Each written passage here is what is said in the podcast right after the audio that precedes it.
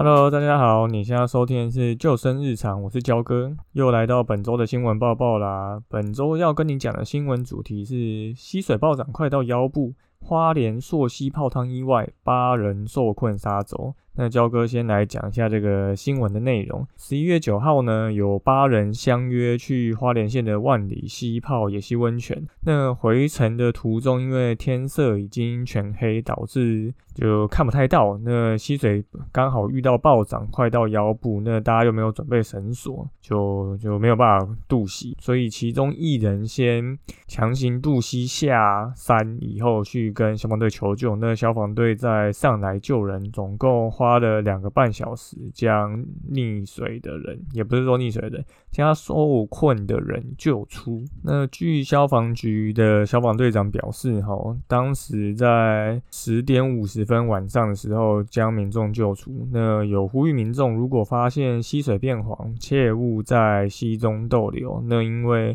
现在最近刚好都比较常在下雨，那也要注意山区的降雨。如果水量过多，那也要提前下山做好就就是准备好。现在已经进入了这个冬天泡野溪温泉的日子哦，所以全台各地有野溪温泉的地方，大家都开始会尝试去泡。那这个野溪温泉，焦哥还没有去过，不过它不是一个很难抵达的野溪温泉，这个也是。焦哥的口袋名单之一，最近刚好会找时间去看一下。那这一个新闻，它其实是有附这个救援影片的。那我其实从影片中可以看得出来，大家都没有带头灯。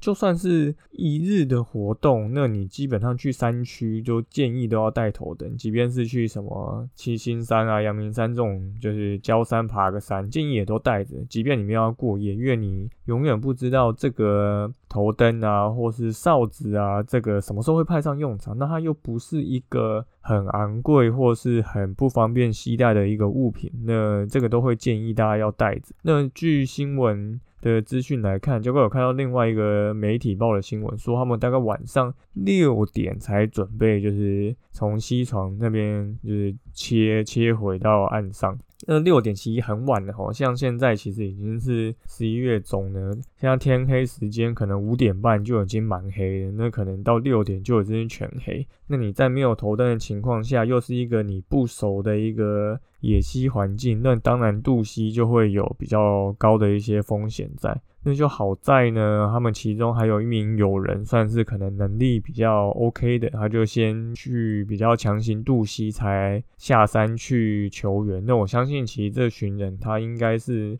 也没有带什么紧急储备粮或是一些补给的食物，原原本可能就打算出来就是吃晚餐的，所以就导致了一个这样子的状况。所以去野溪温泉哈，其实它还是会有一个对应的风险在，尤其是现在还不是一个到。冬天很枯水期的一个季节，那最近又比较常下雨。那如果你去的这个地方，它最近比较常下雨的话，那你当然在下游的温泉的地方就比较容易遇到一个溪水上涨的一个情况。那如果你对渡溪的渡溪点没有一个比较了解，要怎么去横渡，或者是你没有足够准备好比较完整的装备，像是溯溪鞋啊、绳索、头灯这一种可以让你渡溪比较方便的一些装备的话，那你当然在渡溪上就会有一些风险，尤其是晚上在这种人生地不熟的渡溪环境，你一个跌倒可能就不知道被冲到哪里去。那台湾的溪流环境其实本来就是相对比较危险的，因为台湾的山高，所以溪流都非常湍急。这个焦哥在之前的其他集数有已经提过了哈。那现在也已经十一月中，所以那个溪水的冰冷程度一定是更冷的。那你通常一个走路滑倒，你可能直接。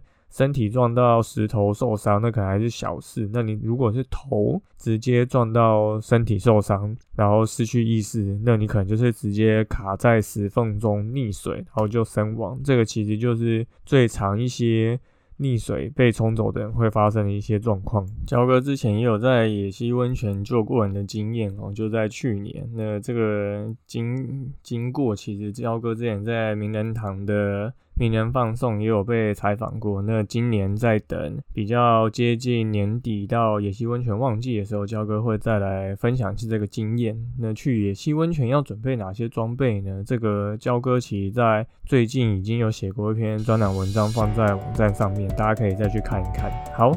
那我们今天的新闻报道就到这边，主要就是要跟大家讲说，现在是已经进入泡野溪温泉的一个季节，那我们一定要去准备一个相对应的一些紧急装备，你说像是头灯、像是哨子这些，即便是一个一日来回的一个行程，最好也是把它备着，或者是紧急储备粮，因为这些其实都不会造成你太大的一些负担，那一样也是可以帮助你可能在发生意外状况，或是人家发生。意外状况的时候，你可以提供给人家，那这当然就是一个好的准备物品。好，感谢你收听今天的救生日常，我是焦哥。如果喜欢我们的节目，请到 Apple Podcast 留言订阅我们五颗星，分享给身边的朋友们。那如果你有 IG 账号的话，也欢迎跟我们说。我们就下次再见喽，拜拜。